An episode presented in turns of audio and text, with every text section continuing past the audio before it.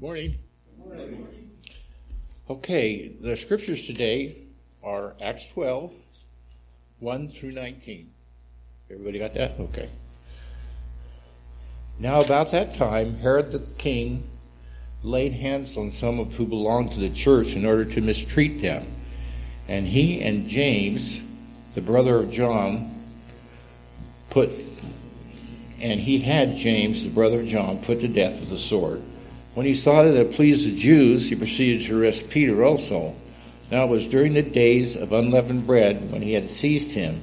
He put him in prison, delivered him to four squads of soldiers to guard him, intending about uh, of after the Passover to bring him out before the people. So Peter was kept in prison, but prayers for him were being made fervently by the church of God.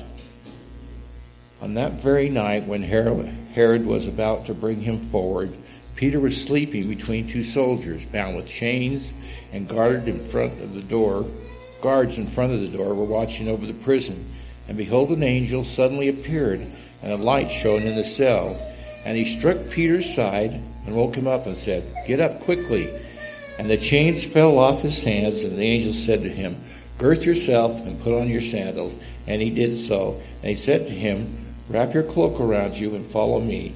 And he went out and continued to follow. He did not know that what was being done by the angel was real, but thought he might be seeing a vision. When they had passed through the second garden, they came to the iron gates that led into the city, which opened for them by themselves, then he went out and went along one street, and immediately the angel departed from him. When Peter came to himself, he said, Now I know for sure that the Lord has sent forth his angels and rescued me from the hands of Herod from all that have Jewish people were from all that the Jewish people were expecting. And when he had realized that, he went to the house of Mary, the mother of John, who was also called Mark, where many were gathered together and were praying.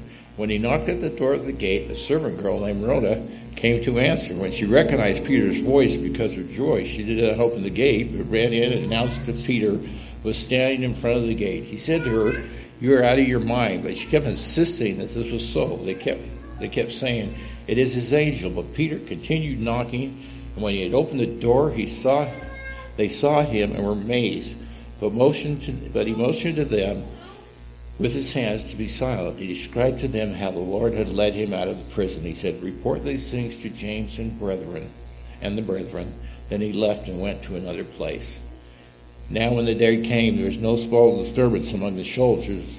There was no small disturbance among his soldiers, as what should have happened to Peter when Herod had searched for him and had not found him. He examined the guards and ordered them to be ordered them away to be executed.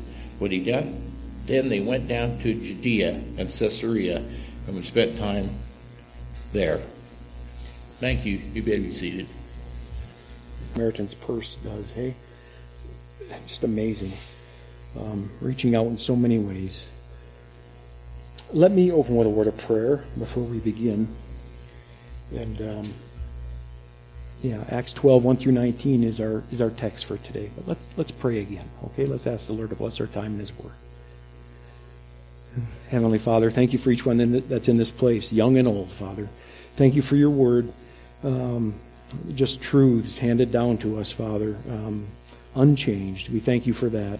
Thank you that you are an unchanging God. Help us as we look into your word. Speak to each one of us right where we're at, spiritually, emotionally. Father, just bless us. Uh, keep me from saying anything I should not say. May you be pleased with what is proclaimed in our response to it. Help us to be active listeners, Father. May Christ be glorified in these moments now. And it's in his name we pray. Amen. The title of my message this morning is the, is the Praying Church. I'm pulling that from these two verses in this text of Scripture that Steve has just read for us. Verse 5, where it says, But the church was praying fervently for him. And verse 12, when it says, uh, There were many gathered together and were praying. That's the focus of our message this morning, the praying church. Um, I'll have a few more words to share about that in a minute. But I, I got to thinking about. Um, uh, uh, various ways I could illustrate the importance of communication. Cindy and I have been married 37 years, and we've gained quite a bit of ground with regard to our communication with one another. So I thought I could illustrate something like that. Or um, maybe in business, there's an importance with regard to communication. Um, Rick pours concrete, and if he sends a text saying, I need this many yards of concrete, he doesn't want five extra or five too few. It would be even worse. Uh, there, there is, it, communication is very important, but I thought I would use an example from warfare. I thought I'd have a picture up here, but I don't. Uh, George Washington, you might be familiar with that picture of him. He's standing on that boat, and those guys are rowing. Everyone's rowing, and he's just standing up. Are you familiar with that picture? A pretty famous picture, right? That, that is um, for the Battle of Trenton. He leaves uh, the night of Christmas Day. Christmas Day, and the night comes, and at dark, him and his 2,400 men set off to go to Trenton to uh, defeat the Hessians that are guarding that town. They are mercenary soldiers sided with the British. Well, while George Washington is coming across there, I've often thought about this picture, and uh, it was kind of neat to find out um, just as I researched that a little bit. I thought, did anyone ever see him? 2,400 guys rowing across this river that isn't all that wide, honestly. Someone must have seen him. There's ice out there. They had to break that ice. They had to make some sound. There was. There was someone that saw them. A farmer that was sympathetic to the British saw George Washington and his troops coming across the Delaware. And he sent a note to the commander of those Hessian troops in Trenton. But those Hessian troops had been weary from fighting the militia. There are some reports that maybe they'd been drinking that night because it had been Christmas and they'd been celebrating Christmas Day in that way. And when that commander of the Hessian troops, whose last name is Rall, I think, got that note, he put it in his pocket and never read it. At 8 a.m., he had quite a surprise. George Washington divided his forces into him leading in the center up on a hill with some cannons and his other men on the other side and they defeated these 15 or 1600 Hessian troops, taking eight or 900 of them captive. I, I just wanted to use that illustration from warfare about the importance of communication because we, as the church, are engaged in warfare. We are. We are engaged in spiritual warfare, even right now, this morning, in this very place. We are engaged in spiritual warfare, and we have a need for good communication. And we have the most wonderful opportunity to be communicating with the one we need to communicate with, and that is God Himself through prayer. The church is engaged in spiritual warfare, and her need of good communications is vital. The subject of our message today is prayer, and I realize that is a large topic. I am not going to talk about everything regarding the topic of prayer this morning. Couldn't cover that if I spent four weeks. Wouldn't be able to do it. We're going to, we're going to limit our, our scope here a little bit. But what is prayer? What is it? Short answer. What is prayer? Communication with God. That's prayer. Thanks, Rick. It's communication with the Almighty, Holy God. What a wonderful thought. And the church here is communicating with God. And that same communication that they have with God, we have with God. That, that should set us back. It sets me back just thinking about it now in that way. It is communication with God. It's a powerful truth. So, the point I want to make today is that the praying church, the praying church is blessed to see the victories of God. The praying church is blessed to see the victories of God, or the church is victorious through prayer. You might say it that way. You know, it's it's Luke, Dr. Luke, has, who has written this book for us, these 28 chapters, through the inspiration of the Holy Spirit, and he's communicating wonderful truths about the early church. And as we've worked our way through this book of Acts, we've seen the advance of the gospel in some really exciting ways. The gospel is just advancing and advancing and advancing. Persecution comes and the gospel advances. There's a bit of rest and ease and the gospel advances. And persecution comes and the gospel advances. The gospel is just advancing. And the gospel is still advancing today.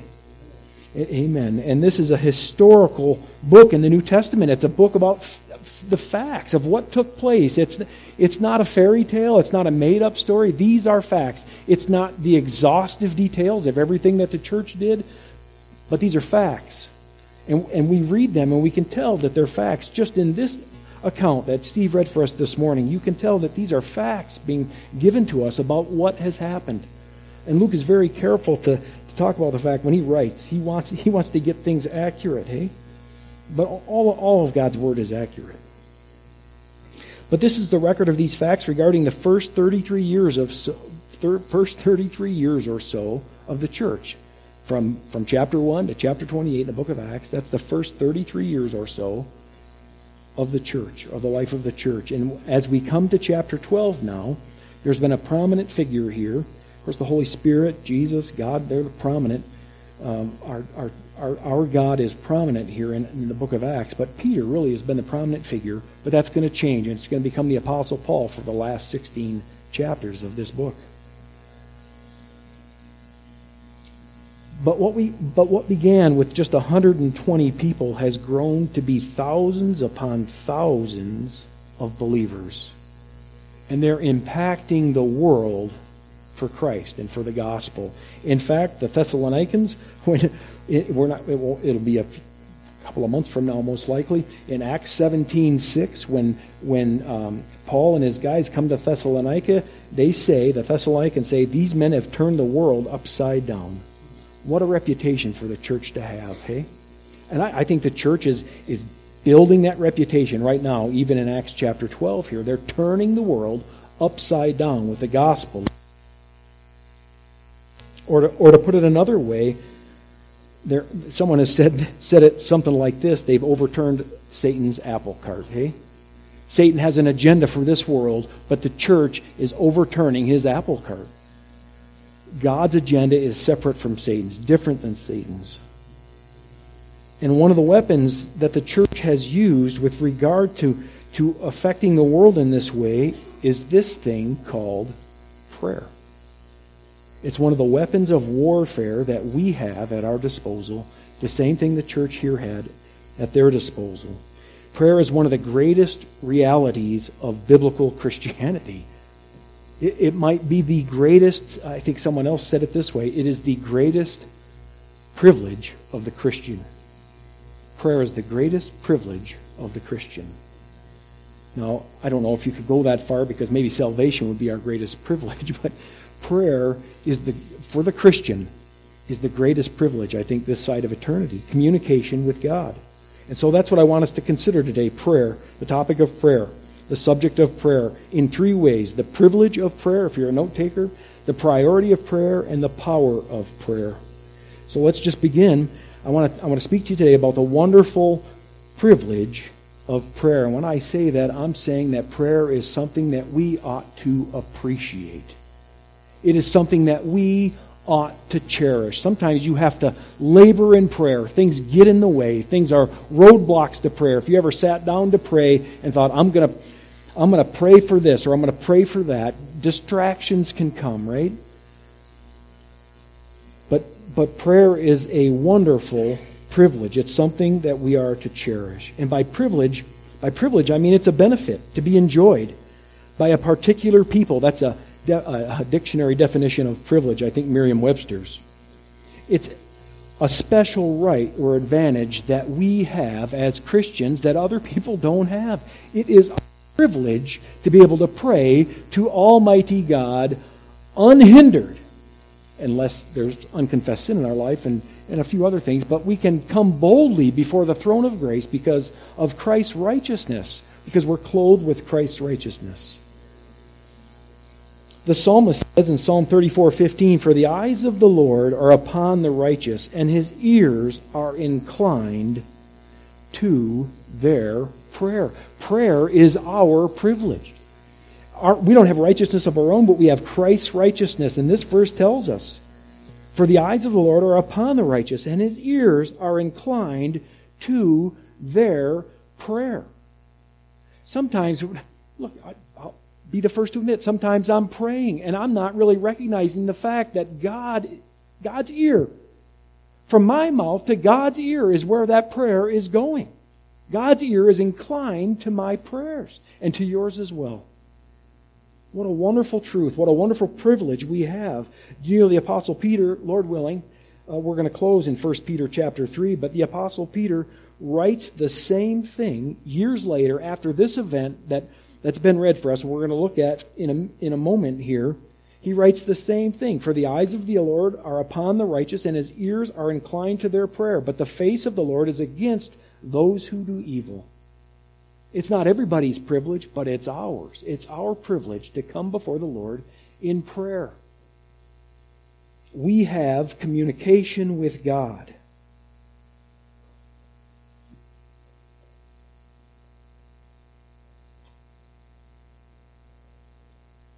That was Peter's experience. When he says that in 1 Peter 3:12, he's acknowledging the fact that what the psalmist writes about, his ears are inclined to their prayer, was he's Peter saying, This is my experience. This is what I've discovered. God has inclined his ear to my prayers. And it's his privilege as well. Just as that hymn writer says in that hymn we sang, what a privilege to carry everything to God in prayer. What a privilege to carry everything to God in prayer. It's an easy it's an easy thing to forget. I think it's something that we need to be reminded of and we need to remind one another of often. Prayer is a wonderful privilege. We have direct communication with Almighty God, the God that created everything. And we are to pray about everything, but especially Especially that's true, and we know it to be true when we run out of options, right? And that's where the church is in, the, in our text today. Let's look at just these first five verses. Now, about that time, Herod the king laid hands on some who belonged to the church in order to mistreat them, and he had James, the brother of John, put to death with a sword. When he saw that it pleased the Jews, he proceeded to arrest Peter also. And that was during the days of unleavened bread. When he had seized him, he put him in prison, delivering him to four squads of soldiers to guard him, intending after the Passover to bring him out before the people. So Peter was kept in prison, but prayer for him was being made fervently by the church. There's just no substitute for prayer. Someone else has said that. I'm stealing that from someone else, but I love the quote. There's no substitute for prayer. When I, I think I heard someone, and I also read someone uh, wrote that, there's no substitute for prayer, got me to thinking about things we might try to use to substitute prayer. Our own efforts, our own ideas, our own plans, our own motivations, we might try to use them to substitute prayer. There's no substitute for prayer. But what a situation the church finds herself in in these five verses, hey? Now, about that time, Herod the king laid hands on some who belonged to the church in order to mistreat them. Persecutions flared up again. That peace that they had back in chapter 9, verse 31, we're not going to turn there, has been short lived. The enemies of the church, the gospel, the enemies of Christ bring their weapons against the church. And their enemy and their the enemy's weapons are strong, right? The weapons are not fluff and utter. They're not soft. There's violence coming against the church. Uh, it says that Herod laid hands on some to mistreat them. He's harassing them, mistreating them, using violence against them. He murders James. It's intimidation that's coming on the church. The church that hasn't been harassed is, is feeling the intimidation of this wicked king. They are feeling that. It's palpable. It's, it's, it's not just fluff. They, they sense this intimidation. And Peter's imprisoned as well. These enemies of the gospel, these enemies of Christ, these enemies of Christians have come against the people of God. Herod is a very self centered man. He's bullying and brutal. He comes after the people of God and the leaders of the church, James and Peter. This is violence against peaceful people. It is violence against peaceful people. The church, as far as it depends on you, live at peace with all men. The church exudes that. This first century church does. And the church today does as well. Peaceful people. And there's violence coming upon peaceful people. You know, this same thing happens in our world today. Violence comes on peaceful people. And there's an intimidation factor there. The saints are mistreated, and James is murdered, and Peter is taken prisoner. Says he killed James, the brother of John, with the sword. I think this word sword here is a short sword and not a long one. Some say that James was beheaded. He may not have been beheaded. This sword is used for slaughtering. He may have been had his throat cut. An awful, brutal death. And it was probably fast. It probably came sudden. They probably grabbed hold of him, carted him off, and just murdered him. And, and it says it pleased the Jews. It says Herod arrested Peter because he saw that this pleased the Jews. There is this hatred for Christians. And the church, in the first four and a half verses, the church just seems to be portrayed as, without another way to term it, as weak. Okay? It might seem disadvantaged, not privileged, or in disarray and powerless. But then this change of tone comes with that one word, but. Just like when you're reading Scripture and it says, but God. Here it says in verse 5, the second part of that verse, but prayer for him was being made fervently by the church, or the King James, but prayer was made without ceasing of the church unto God for him. The church is communicating with God on behalf of Peter, who's been in prison because they don't know what's going to happen with him because of this intimidation and, and the murder of, of James. So the church finds herself in these difficult circumstances, but what a blessing to know that the church has real communication with an almighty God. What a blessing to know. And the, the, the truth of that is the same today. We have real communication with an almighty, powerful God who can change circumstances. Someone has said prayer is uttered dependence or spoken dependence. Just a little lightheartedness here. Prayer is uttered dependence. I have to say spoken dependence because I'm thinking of a joke with regard to cows because I'm a dairy farmer. there used to be. and we'd walk into the barn and say, This is utter madness. But prayer is uttered dependence, it is spoken dependence. It is a dependence on an almighty, powerful God. It presupposes the goodness of God. His person, His power, His providence, and His provision are in our minds when we come before God and we say, God, I can't do anything here. I am powerless to fix this situation. I don't know what to do. I'm coming before you. And I'm bringing this problem before you. And, and God moves. If I was to ask for a show of hands, I know many hands would go up this morning. You've come before God in these situations, and God moves. And it moves us when God does that, hey? Now, the Bible has a lot to say on the subject of prayer. I've already said that there are so many verses in the Bible that speak about it. And then there are many more verses that are actual prayers that are there are well over 600 prayers in the Bible and some of them are really long. The Bible has a lot to say about prayer.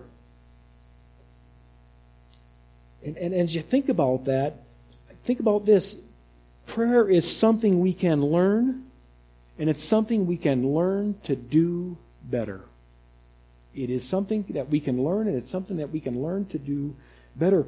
When the disciples come to Jesus, they, they, they, they, see Jesus pray. He's praying in the night. He's praying in the morning. He's praying before the Father all the time. And the disciples come to him. They recognize something in his communication with the Father that is so genuine, so close, so personal. They say to him, Lord, teach us how to pray.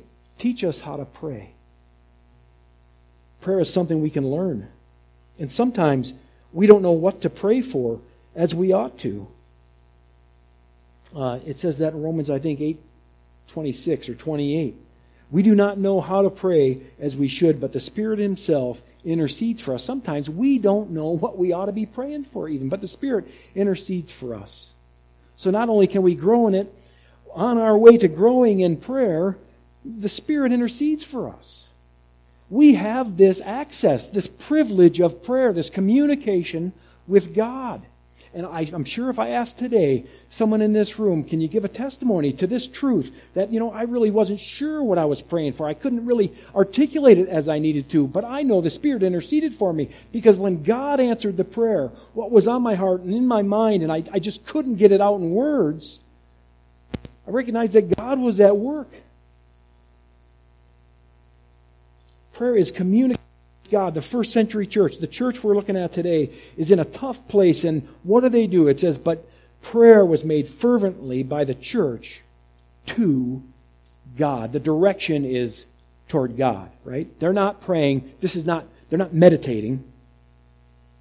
You ever be praying and, and I've done this and I've had to stop myself and realize I'm not even talking to you anymore, God. I'm just talking to myself. let me, let me get back here. Let me draw myself back here a little bit. It, this is not meditative or contemplative. This is a conversation between you and God. That's prayer. It's communication between you and God. It's, it's not speaking to the situation. They don't speak to the situation. They, they don't speak to Herod. They don't speak to the devil. They don't, they're speaking to God about the situation. That's what prayer is.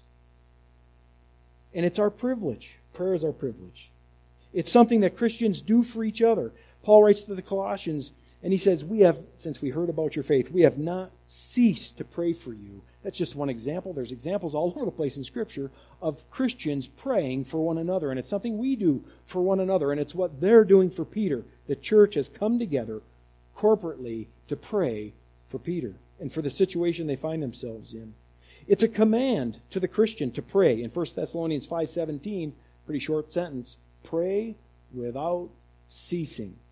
Just just be in a constant state of prayer. Be in communication with God throughout your day. You see Nehemiah do that. He's he's he he's before the king and he, and, and the king's recognizing there's some difference in his countenance and says, What's the matter with you? And before he even answers, he offers up a prayer to God. He offers up a prayer to God. He's just instant in prayer. Pray without ceasing. It's, it's being instant in prayer. I could do that while I'm standing here preaching this morning. I could stop just in my thoughts, even. I don't have to say it out loud. Lord, help me. Lord, help us. Keep us focused here this morning. You can do that as you're, as you're sitting at, right there where you're at, instant in prayer. And it's fitting to ask others to pray for you. How many examples do we have of Paul uh, as he's closing a letter and pray for us? It's fitting to ask others to pray for us. Pray for me. Pray for me. I need it. And it's fitting for you to ask. Pray, pray for me. Pray for us. It's right. It's good. It's fitting. And when we're afflicted, we ought to pray. James says so in James 5:13. If anyone among you is suffering, then he must pray. If anyone among you is suffering, then he must pray. Go to God in prayer. It, it's our privilege to do so. And one more with regard to prayer. Prayer's all over the place in the Bible, and this is probably one of this these this section of verses, Revelation chapter five, just blow me away because there are prayers being stored in heaven in golden vials or in golden bowls or golden cups. John has these revelations, you know, that's what the book of Revelation is all about. He's, he's, he's seeing all these things. And um, you get to Revelation chapter 5, and he sees a book in the one who is seated, in the right hand of the one who is seated on the throne. And it's a book that no one can open. And John is so emotional about the fact that no one can open that book. You get to thinking about that. Why is he, why is he weeping about that? Because he wants to know what's in that book. And the Lamb comes, who is Jesus, and he takes the book out of the right hand of him who sits on the throne. And it's so tremendous. He, he, he is able to open that book. And because he's able to open that book, the four living creatures and the 24 elders, as he comes and takes the book out of the right hand of him who is seated on the throne, they fall down in worship of him. They fall down in worship of him. And it says that as they fall down in worship of him, they have some things in their hands. In one hand, they're holding a harp. And in the other hand, they're holding bowl, golden bowls full of incense, which are the prayers of the saints. Now, if that doesn't tell you that prayer is your privilege, I don't know what would.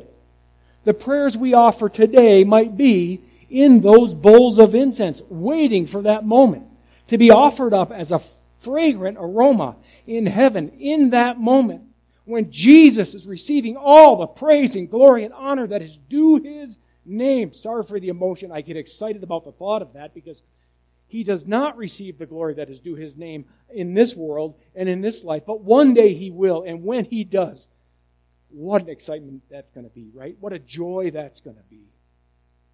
But when that happens, our prayers, I think, are going to be part of that incense, that aroma in heaven.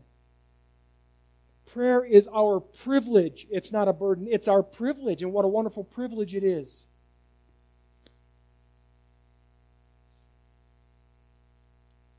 While prayer may be the greatest privilege of the believer, I got a question for myself, and I'd ask it for you too, and I'm not going to ask for a show of hands because I think we'd all say we fall short. Where is it on our list of priorities? Where is it on our list of priorities? And that's my second point the important priority of prayer. And there is a priority to prayer because the church has powerful enemies and because we have this access to God.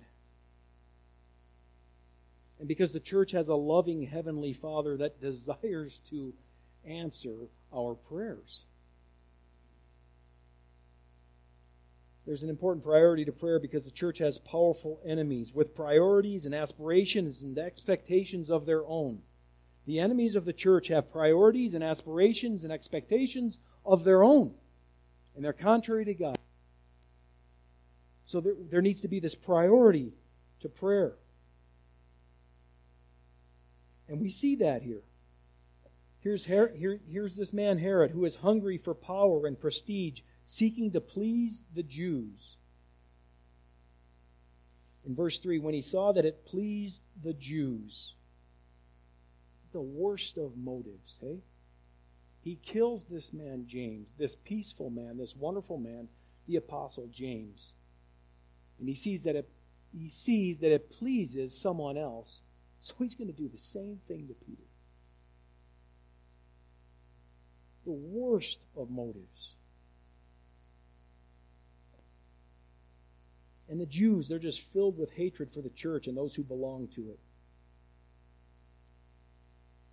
As Herod is having his way, it must have been very distressing to these Christians. That's why it's so important for these Christians and for us as Christians to have their priorities and for us to have our priorities right. And those two verses point to their priorities.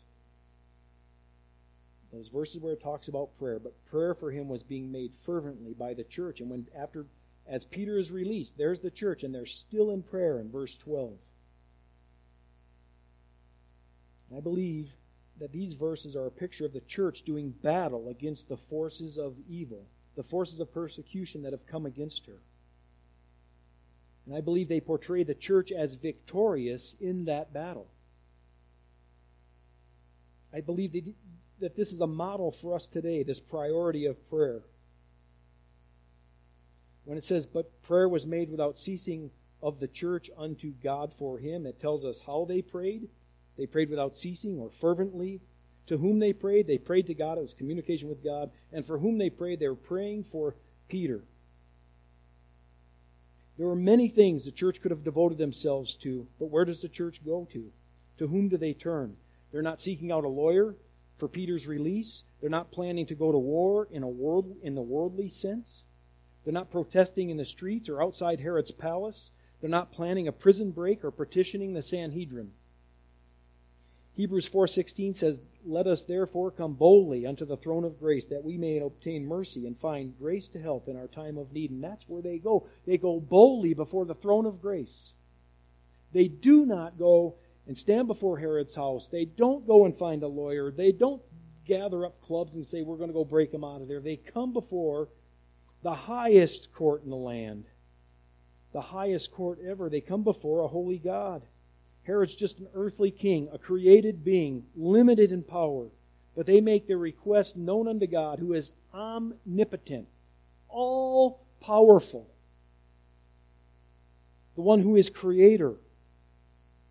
And again, they didn't speak to the situation, they spoke to God about it. And I, just two things. Notice they prayed constantly. Peter's thrown in prison. Some days go by. The church is praying constantly for him.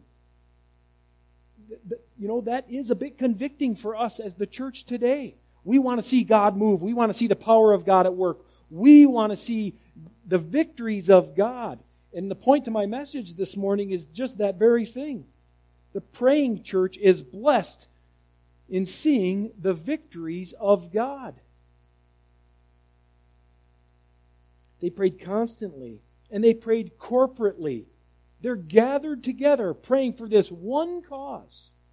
Now, look, this is a plug for a Wednesday night prayer meeting, but I'm not trying to coerce you in there. I'm just letting you know this is what the church did.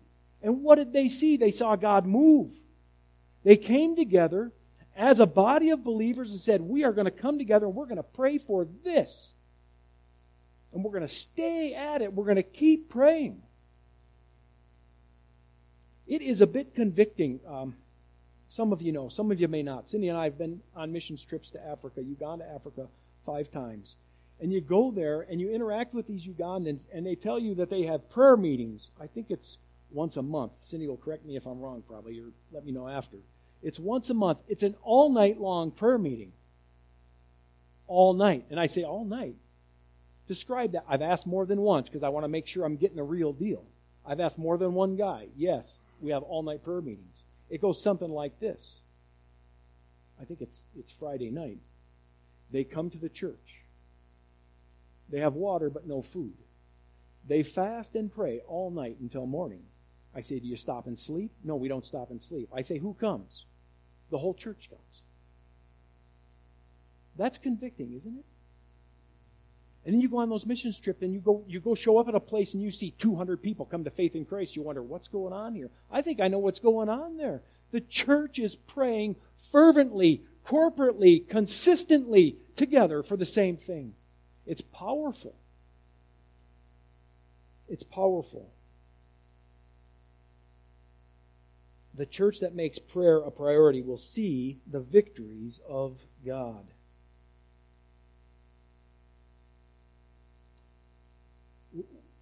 I, what I'm trying to say there is I think in our culture, we're a little bit too individualistic here. We just are a little bit too, I'm not saying we need to become the church in Africa. I'm saying I think we're a little bit too individualistic here.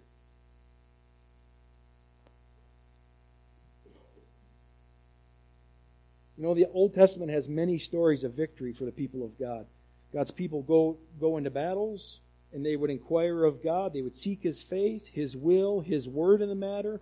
And when they failed to do those things, they would suffer just agonizing defeat. I had one in mind. For sake of time, we're not going to go there, but the constant theme for them and their victories was this very thing that they, when they sought God's face, when they cried out to God, when they turned back to God, He would hear from heaven and He would rescue them. He would give them the victory. I'm talking about prayer today. I'm saying the praying church is blessed to see the victories of God. And my first point was just what I spoke about a minute ago prayer is a privilege. My second point is prayer needs to be a priority.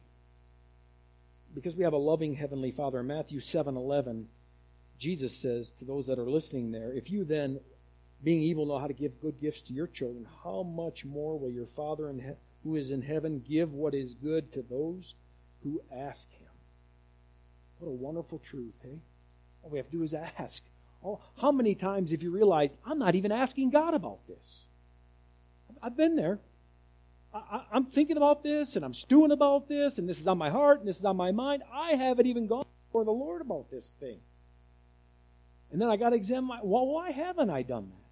What's keeping me from doing that?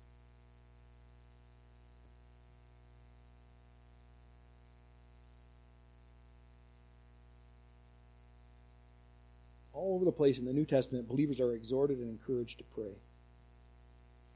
Last point the undeniable power of prayer. The undeniable power of prayer. It's undeniable. Verse 5. Got to get back into the text here a little bit. But prayer for him was being made fervently by the church to God. And then the next words on the very night when Herod was about to bring him forward, Peter was sleeping between two soldiers, bound with two chains, and guards in front of the door were watching over the prison And behold, an angel of the Lord suddenly appeared. The last night, the last night possible for Peter to escape, God shows up, sends, his, sends an angel, and rescues Peter out of there. I want to talk to you about the undeniable power of prayer in three ways, maybe four. The surrendered power of prayer. Again, the church seems so weak here. There are 16 soldiers, four groups of four, one for each shift, if you will. And two are there with him, and two are outside the door. Peter's in a tight spot.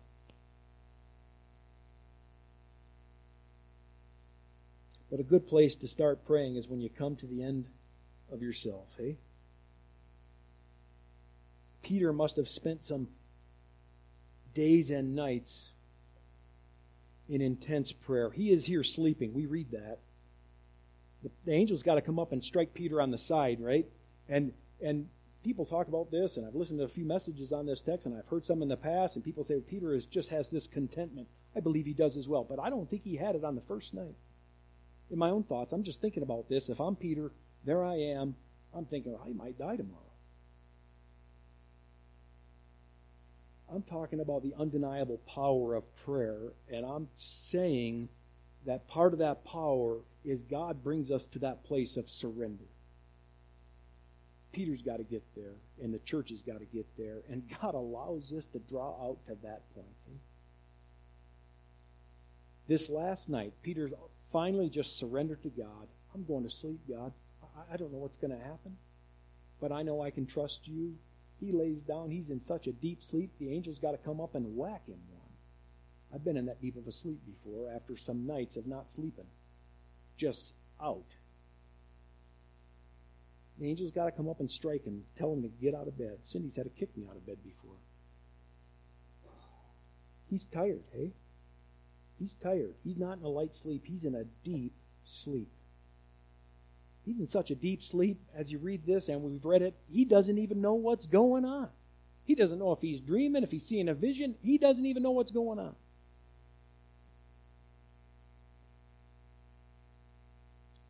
And the church had to come to that place of surrender as well. They're praying fervently, and they're still praying in, in, in verse 12. Paul writes in 2 Corinthians 12:10, "For when I am weak, I am strong.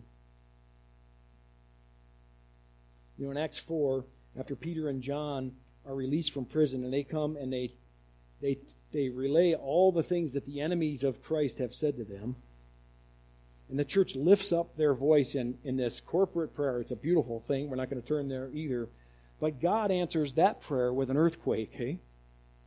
He answers this prayer, this fervent prayer for days. He answers this prayer with a jailbreak. Those things rhyme, so I thought I'd include them. He answers that prayer with an earthquake. He answers this prayer with a jailbreak.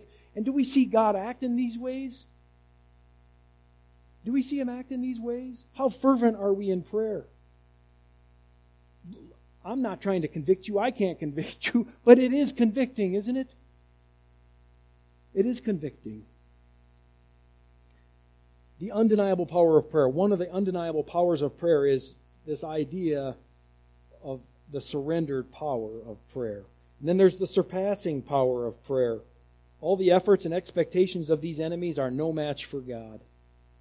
Corrie ten Boom, you might be familiar with her, helped rescue Jews in, uh, in World War II when things were very difficult. She's quoted as saying this There is no panic in heaven. There is no panic in heaven. God has no problems, only plans. What a wonderful statement, hey? There is no, and you see that there's no panic in heaven. Look what it says in verse 8. And the angel said to him, Gird yourself and put on your sandals. And he did so. And he said to him, Wrap your cloak around you and follow me. The angel's not in a hurry. Get up, Peter. We got to get out of here. Bump. Take your time. There's no panic here. We're going to walk out this door. These guards are just going to stay sleeping. They're not even going to, I don't know what happens with these guards, but they don't stop them. They walk right out the gate. There's no panic in heaven. God has no problems, only plans. I've heard testimony of a guy that was taking Bibles, and someone here might be familiar with this. He's trying to get Bibles into one of the former Soviet Union's countries, or maybe into the Soviet Union. He's got a station wagon loaded with Bibles, and he's wondering, what am I going to do? I'm going to get to that guard shack, and they're going to see these Bibles. Bibles aren't allowed in here. I'm going to be in trouble. He starts praying. They don't even nothing. He drives right through the gate. He drives right through. I don't remember all the details, but I remember being struck by that. God just provided there. Now, I'm talking about the surpassing power of God, not because our prayer has power, but because the power of prayer is the power of God who hears and answers prayer, right? That's why I say the praying church is blessed to see the victories of God. Prayer is something that God uses as a tool to unleash His power. I hope that's a correct way of saying that. I hope you understand what I'm saying there. Our prayer doesn't have the power, it's God who has the power, and God lets that power loose as we pray. That's what we see here. The church is praying, God sends an angel. And prayer transforms us, even unanswered prayer, which sometimes is just a no. You're praying, you're praying, you're praying, and you get a no. It's transformative. It has that kind of power. Or, or not yet. Or yes, prayer transforms us. The surpassing power of prayer. God uses prayer to get our will in line with His. As we pray and we pray and we pray, and our prayers become more in line with what God is doing, God uses that to, to transform us into the image of His Son and to get our will more in line with His. To get our will in line with His. That, that's why I say the praying church is blessed to see the victories of God. The church that prays together is blessed to see the victories of God. We could go on about this surpassing power of prayer, but just one verse, Ephesians 3:20. Now to him who is able to do far more abundantly beyond all that we could ask or think, to him be glory in the church. It goes on to say a few more words. Um, so I want to talk about the, the, last point here is the surprising power of prayer. The surprising power of prayer. It's obvious Peter is surprised. Uh, verse 10 When they had passed the first and second guard, they came to the iron gate that leads into the city, which opened for them by itself. That'd be surprising all by itself. And they went out and went along one street, and immediately the angel departed. When Peter came to himself, now this is the surprising power of prayer. He said, Now I know for sure that the Lord has sent forth his angel and rescued me from the hand of Herod and from all the Jewish people were expecting. Now, we don't, I, I can't relay a story like this, but this is what's happened to Peter. But we have things that are kind of similar. God's at work, and He's at work in such a way we can't quite see what He's doing. And then when we finally see it, we're like, wow. God, I thought you were going to do this, but you did this. Man, God, you are awesome. You are powerful. You are wonderful. I couldn't have seen this from where I was. You had to bring me through all this and all this agonizing in prayer, and now I see what you're doing. Now I have a better picture of how you're moving. That's what happens to Peter here. In verse 12, when he realized this, he went to the house of Mary, the mother of John, who was also called Mark, where many were gathered together and were praying. They're still there praying for him. This is a prayer meeting that's lasting a few days, hey? So Peter is surprised. Rhoda is surprised, the girl that comes and answers the door. Surprised and overcome by joy. When he knocked at the door of the gate, a servant girl named Rhoda came to answer. And when she recognized Peter's voice because of her joy, she did not open the gate but ran in and announced that Peter was standing in front of the gate. Can you imagine Peter's thinking? He's not, hey, it's me. I'm, I'm, I'm home. Open the door. You know, he's just got out of prison. Someone open up in there. It's like that, probably, right? And I, I, think I think as we continue to read, you see that to be the case because in verse 17 it says, "But motioning to them with his hand, be silent." Shh! Don't get so excited. Don't cause a ruckus. I don't want to end up back where I was. So Rhoda is surprised. The disciples who are praying are so surprised they don't believe Rhoda. They don't believe her testimony. Verse 15, they said to her, You are out of your mind. But she kept insisting that it was so.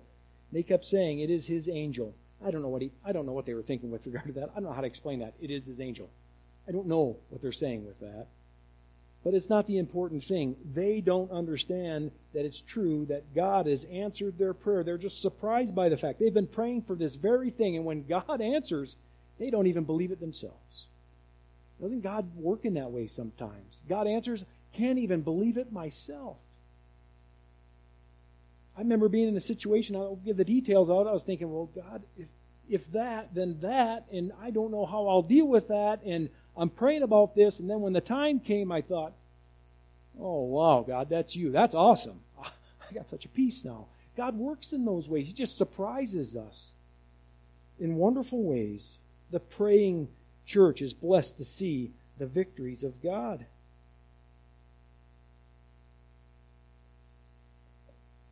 And they don't believe her testimony. That, I, thought, I had a thought with regard to that, but we're not going to go there. But Herod and the soldiers are surprised as well uh, um, Peter fills them in on all the details there. Re- and then in verse 18 it says, Now when they came, when day came rather, there was no small disturbance among the soldiers as to what could have become of Peter.